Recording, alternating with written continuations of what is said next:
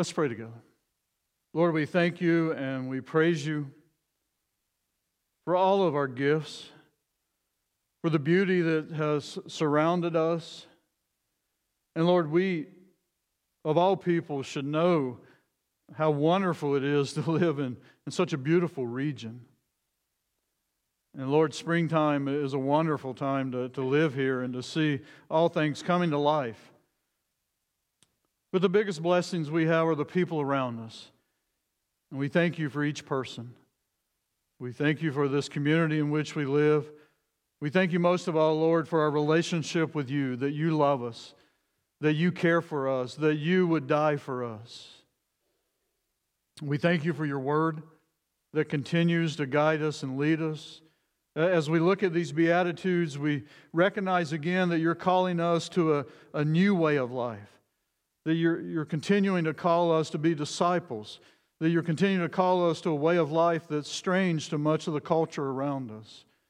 Lord, it's hard for us to grasp sometimes, but we ask, oh God, little by little, that we would know more fully what it means to walk with you and for you. Guide the reading, the hearing, the understanding, and the application of your holy word by your Spirit. In Jesus' name, amen. So we're in Matthew 5. I'm just backing up and, and reading uh, through the Beatitudes down to the one we're on uh, today, which is in uh, verse 5. But uh, Matthew chapter 5. Seeing the crowds, he that is Jesus went up on the mountains, and when he sat down, his disciples came to him. And he opened his mouth and he taught them, saying, Blessed are the poor in spirit, for theirs is the kingdom of heaven. Blessed are those who mourn, for they shall be comforted. And blessed are the meek, for they shall inherit the earth. Thanks be to God for his holy word. Amen. Pastor and Professor Kent Hughes begins his commentary on this beatitude by reminding us again that the Beatitudes are a paradox. And he does it so well that I am compelled to quote him this morning. Two men faced each other on the pavement before the governor's palace. One was Jesus Christ, the meekest man who ever lived. The other was Pontius Pilate, a man of extraordinary pride. Jesus appeared as the epitome of weakness, a poor Jew caught on the inexorable tides of Roman history, frail, frail and impotent, a man destined to be obliterated from the earth. Pilate was the personification of power. The tides of history were with him. As part of Rome, he was heir to the earth. But the two figures are opposite ends of a tragic paradox. Jesus Christ, the prisoner, was the free man. He was in absolute control. Jesus, the meek, would inherit the earth, and in fact, he inherits the entire universe. On the other hand, Pilate, the governor, was the prisoner of his own pride. He could not control his soul. He had no inheritance. You see, folks, Jesus not only taught the paradox, he lived it. Verse 5 again Blessed are the meek, for they shall inherit the earth.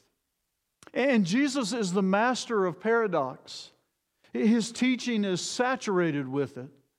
Last is first, giving is receiving, dying is living, Losing is finding, poor is rich, weakness is strength. Paradox was the effective way in which Jesus taught and in which he teaches still this day. But blessed are the meek, for they shall inherit the earth. Are we not more apt to think, blessed are the proud? Blessed are the intimidating, for they shall inherit the earth. But Jesus is teaching not the survival of the fittest, but the survival of the meekest. a paradox. Uh, we said, remember, that blessed can also be translated happy. And the religious leaders of Christ's day thought happiness uh, could be found through a legalistic, materialistic, and militaristic kingdom. Rome sought happiness through conquest. They, they wanted to conquer everything. Meek wasn't even a word in their vocabulary. In our day, the world tends to associate happiness with worldly possessions. And we gain it through strength and hard work, and at times through cheating and manipulation and conquest. So, Jesus' third beatitude was a shock then as it is now. I think we better spend a little time this morning understanding what he means by the word meek. The word meek is rather difficult to define. But let's begin with what it is not. And please keep in mind, we're talking about what it is and is not as Jesus used the term, not as our world uses the term.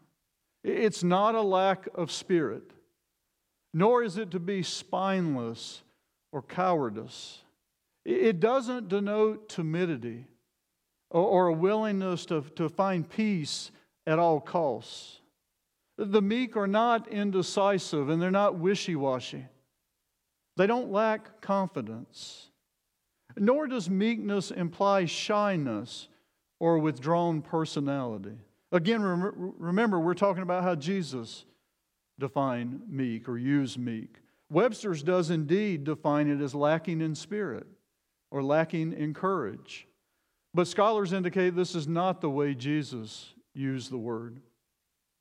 And the first possible definition for the way Jesus used meek was found in Aristotle's writings, where he defines meekness as the person who is angry on the right occasion, with the right people, and at the right time, and never angry at the wrong time. So we could translate this beatitude Blessed is the one who is angry at the right time and never angry at the wrong time. And we could certainly look to the example of Jesus, and we do. You know what? Jesus was, was not angry when people insulted him, when people attacked him. He was angry when people attacked other people and insulted them. He was upset when people totally disrespected God and did not honor his name. So, anger under control is one definition of the word meek. A second possibility comes from the fact that the Greek word for meek was used to designate animals that had been domesticated. So, by extension, it came to be used as to talk about people who behaved well, who were well mannered, who were polite. That's why some translations say, Blessed are the gentle. Blessed are the gentle. And the sense here is power under control. A horse, for example, is very powerful. But if it has been domesticated, he or his rider can control his power because he's meek, he's gentle. And so is a person who is meek. They, they recognize they have power, but they control that power as opposed to abusing that power.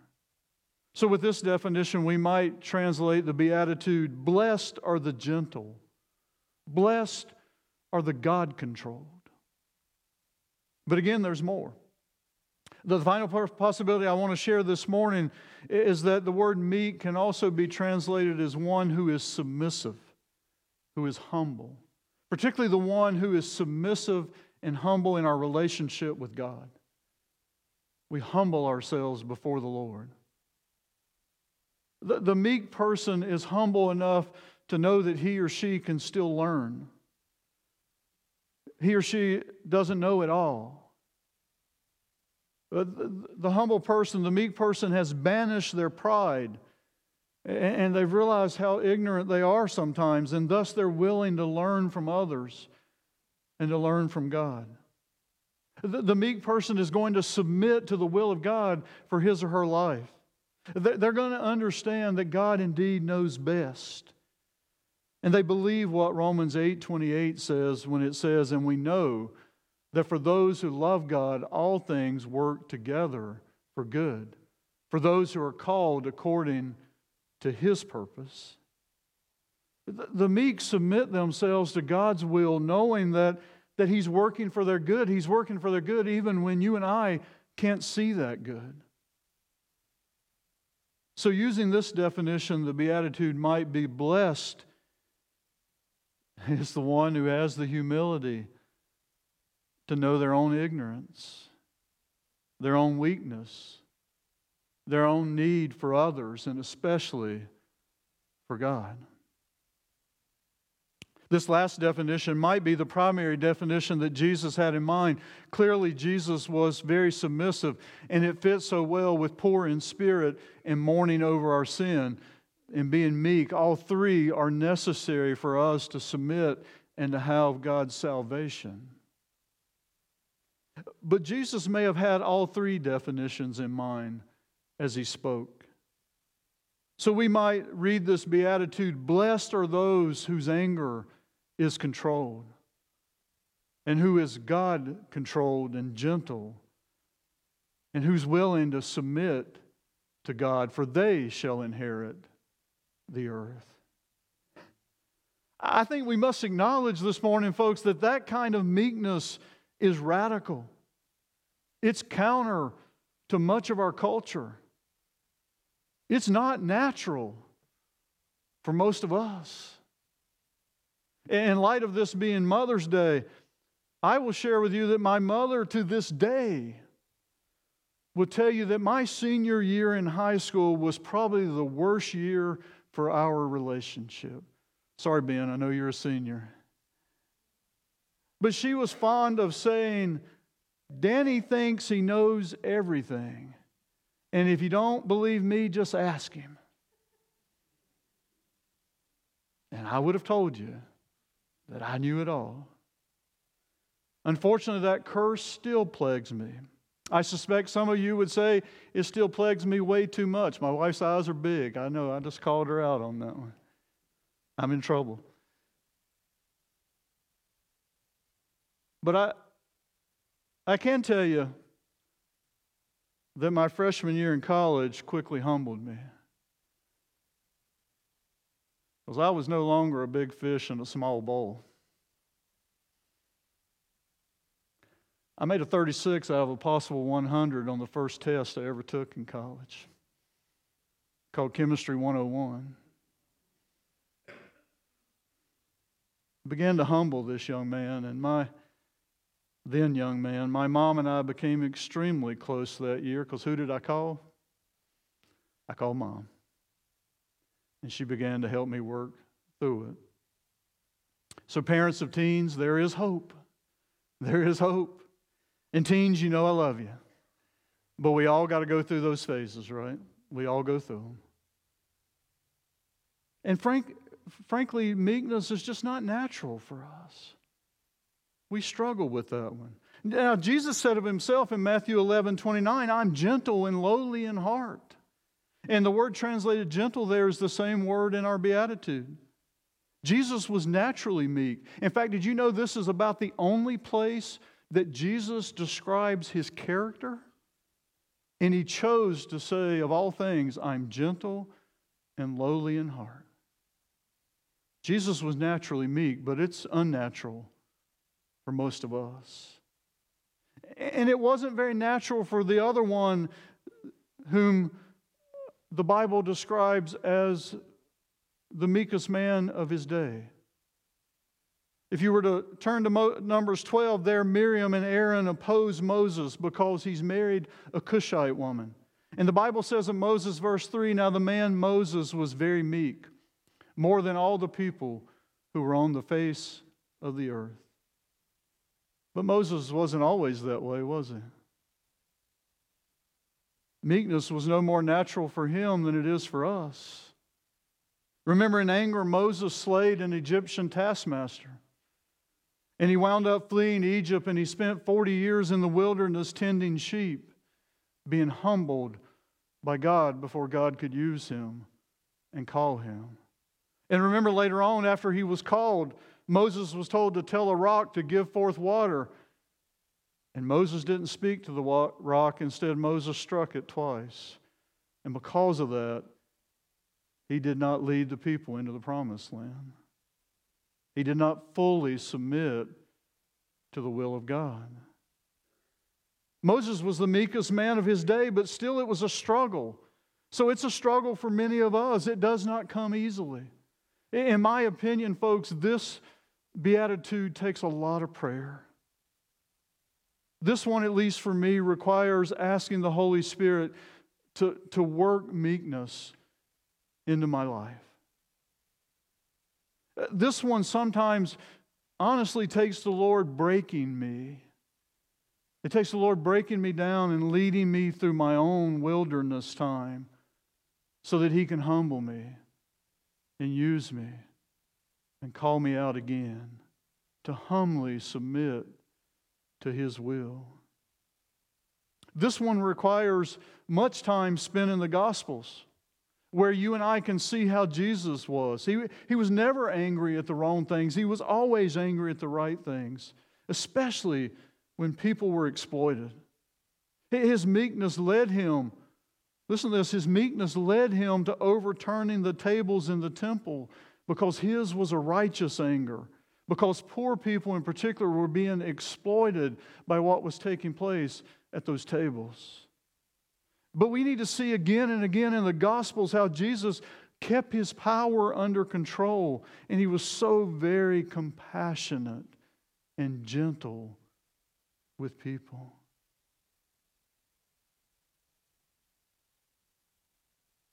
We need to watch how Jesus over and over and over again submits himself to the will of his Father. And he submits all the way to the cross. This one isn't natural, nor is it easy. We need the power and the strength and the grace of God. But this one is important, for it's the meek who inherit the earth. I think there's some ways in which the meek possess the earth even now. You know, you know, those who try to control everything, those who are always trying to gain everything, those who are always grasping for something more, often they don't really enjoy what they already have. But those who understand that the Lord allows us to live in His good earth for a season, those who understand it's the Lord's and, and we're just caretakers, we're just squatters, we're just borrowers for a season. Well, those inherit the earth in that we tend to truly enjoy the earth, to enjoy the blessings the Lord has given us. We, we realize that all creation is a gift from God, and, and those people are more apt to be grateful and to enjoy it as long as we live.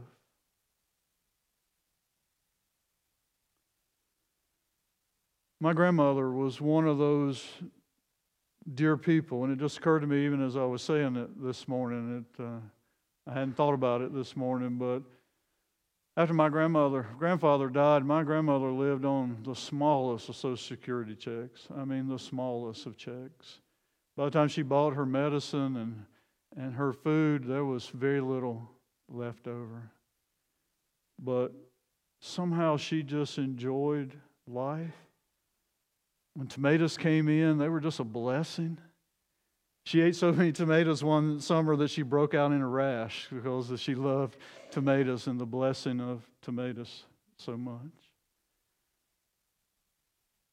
I think that dear lady understood a joy of God's creation and God's blessings more than I'll ever understand. And I, I know I adore my grandmother and I put her on a pedestal. I get it. But, uh, but the meek somehow, they understand those things. They inherit the earth in a real way. But there's also a future sense in which you, the, you and I, if we're willing to be meek, if we're willing to submit to the will of God, and especially submit to his salvation, his only plan for salvation, we will inherit the earth. You see, the, the meek submit themselves to the grace of God in Christ. And the time is coming, and perhaps even coming quickly, when we, as fellow heirs of Christ, will reign with him in the new earth. According to 1 Corinthians 6 2, we'll even judge the world. The third beatitude in all of Scripture will one day be fulfilled, and it'll be fulfilled beyond our wildest dreams. That's the promise. We don't have to keep grasping now. We have an incredible inheritance before us. Jesus' teaching is not easy, it's not natural for us to be meek, but it is our calling. It is our calling. Blessed are those whose anger is controlled. Blessed are those who are God controlled. Blessed are those who are gentle. Blessed are those who submit to God, for they shall inherit the earth. Let's pray together. Lord, by the power of your Holy Spirit, help us to live as meekly as you live. Lord, I know that even now I must confess that my arrogance, my pride, my self centeredness, we could list so many other things, gets in the way of what you want to do. And as scary as it is to pray it, I ask, oh God, that you would humble us. That you would humble us, that we'd submit to you. That you would humble us and and take away, away the, the anger we have at the wrong things. And Lord, if we're going to be angry, that we'd be angry at the right things at the right time for the right reasons. Lord, please make us gentle and God controlled. I pray, Lord, that this very day we would begin more and more to work to submit to your will. And we thank you that if we're willing to submit, if we're willing, especially to understand that we can only be saved by your grace, if we're willing to humbly declare, I can't do this on my own, I can never save myself, and we submit to your grace in Christ, then we will inherit the earth. Thank you for that great promise of life eternal in your new earth where we will live as meekly as you lived, and where no wrong will ever exist. Oh Lord, we long for that day. But until that day, make us more Christ like. We ask this in Jesus' name. Amen. And now may the grace of our Lord Jesus Christ, the love of God, and the fellowship of the Holy Spirit be with all of you today and forevermore. Amen.